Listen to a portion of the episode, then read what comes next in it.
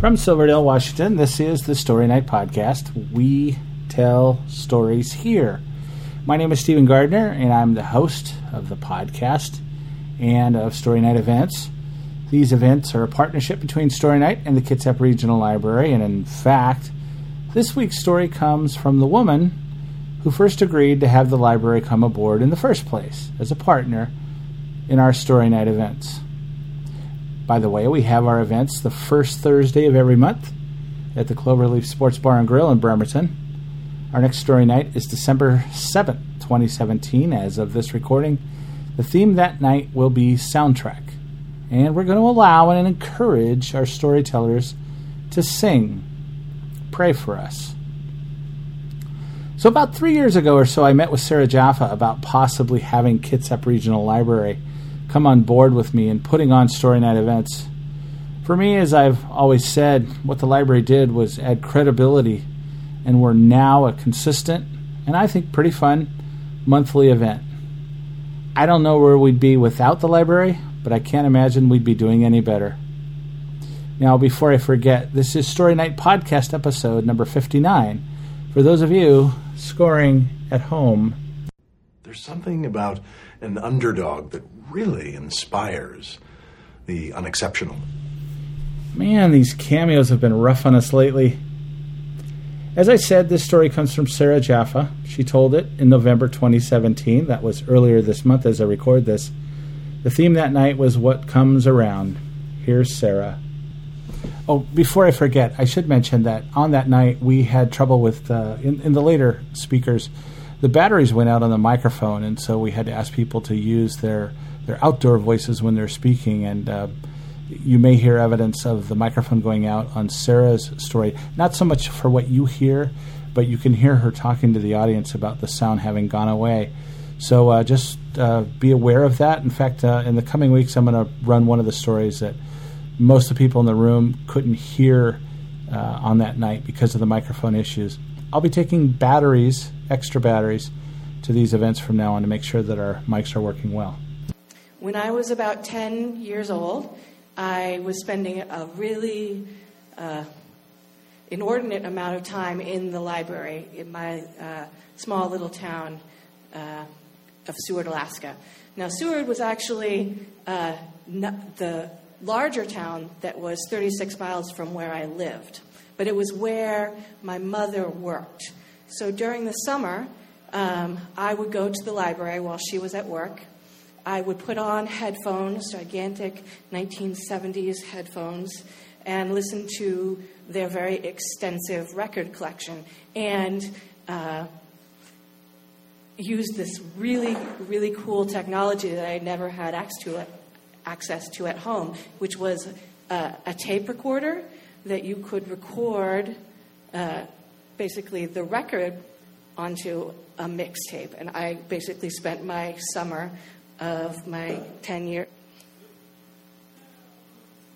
10 years old. 10 year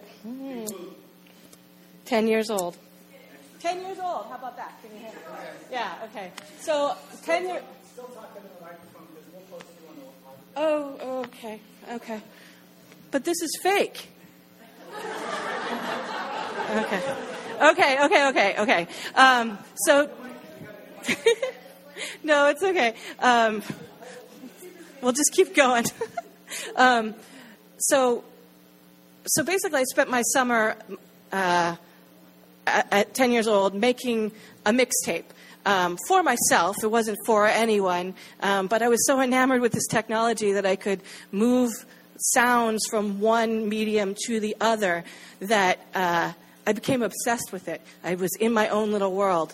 Um, now, the library uh, in the summer in Seward uh, was pretty dead. No one else was there, um, except for one other guy.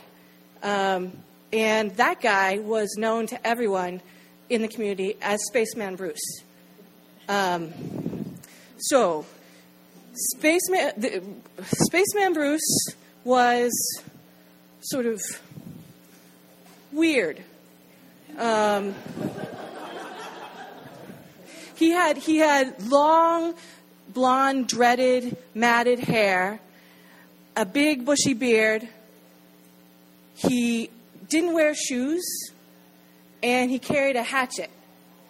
Um, and I know that sounds like a cliche for the backwoods in Alaska, but it's actually absolutely true. And he wasn't the only person to carry the hatchet. The weird part for him was the shoes.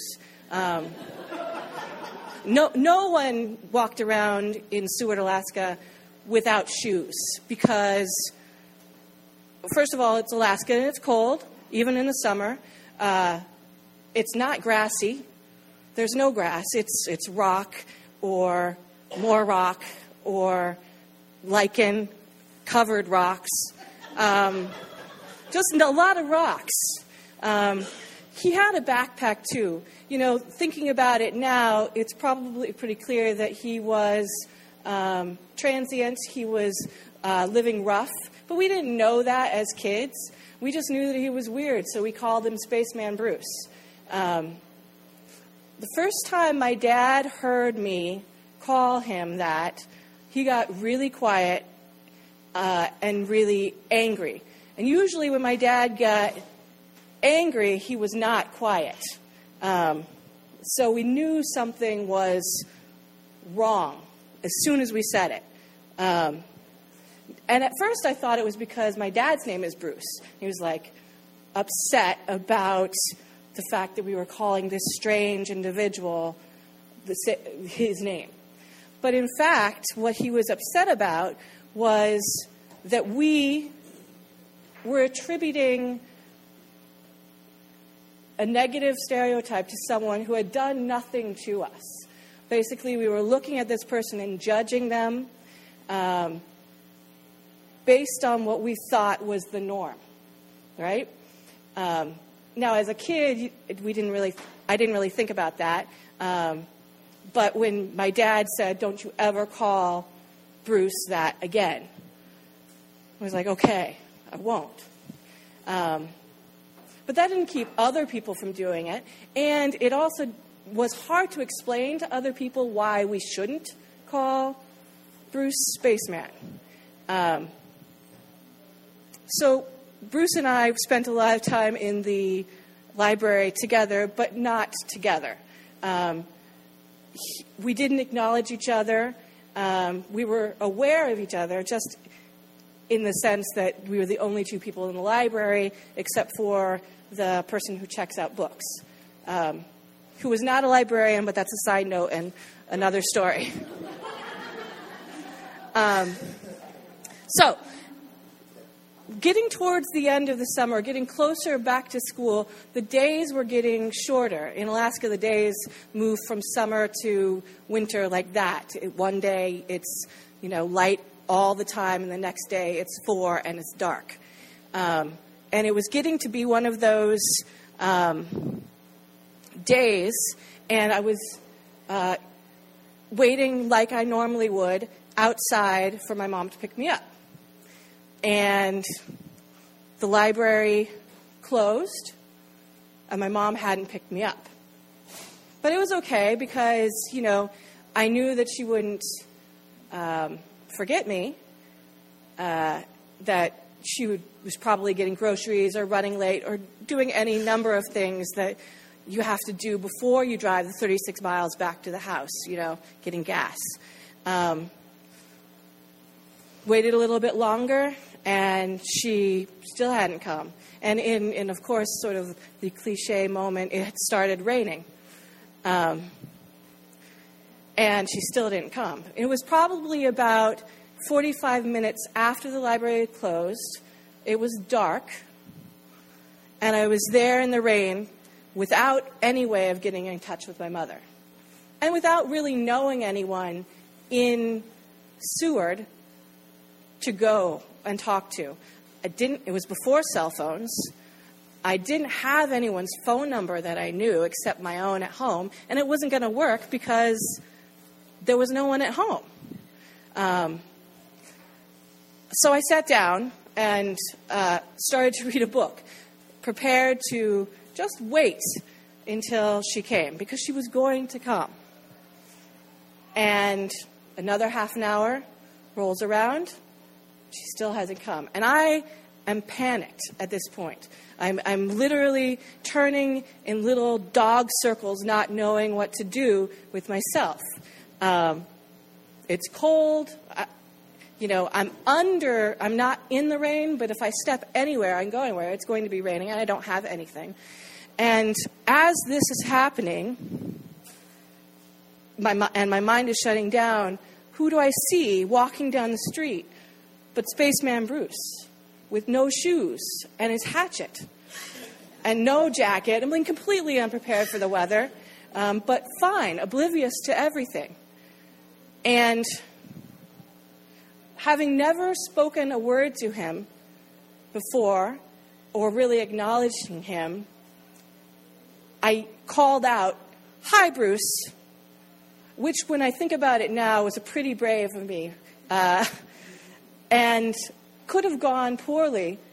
But he looked up, he had this beautiful smile on his face, and he said, Hi, Sarah. How did he know my name? I, to this day, I don't know. I imagine the librarian, not librarian, told him, as we were the only two in that library at the time. But it was such a nice acknowledgement that someone knew who I was, that I wasn't alone in the world, in this dark world, that it, it just filled me with hope in a way that I didn't have. And of course, what happens? He keeps going. He's not stopping, he's got things to do an axe to grind, something. Who knows? But, but I was buoyed, I was, I was lifted up. And 15 minutes later, we see a car with their headlights coming towards me at a breakneck speed, and it's my mother's car. She had made it all the way home 36 miles and realized that I was not in the car with her. and they drove really fast back 36 more miles to get me. And she pulls up and she's panicking. She's like, Oh my God, Sarah, I'm so sorry. Are you all right? And I was like, Yeah, I'm fine. Bruce said hello. And that was it.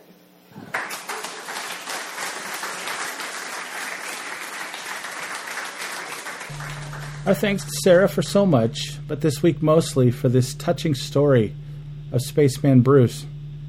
And it never would have happened had her mother been more observant. Too much to see out the window in Alaska, I guess. Come to storynight.org to find the other 58 podcast episodes and about our events. On Facebook, search for the Story Night page for the same updates. And on Twitter, we're at Story Night WA. That's Story Night WA. For this episode, we're going out with the song I Wish I Was the Moon by Neko Case. Thank you for listening. We look forward to hearing your story.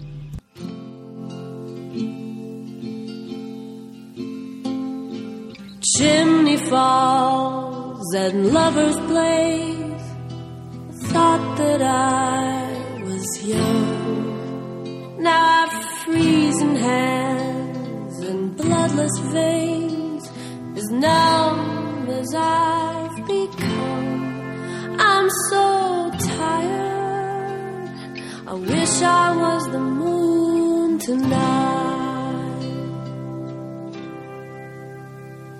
Last night I dreamt I'd forgotten my name. Cause I sold my soul. But I won't just the same. I'm so lonely. I wish I was the moon tonight.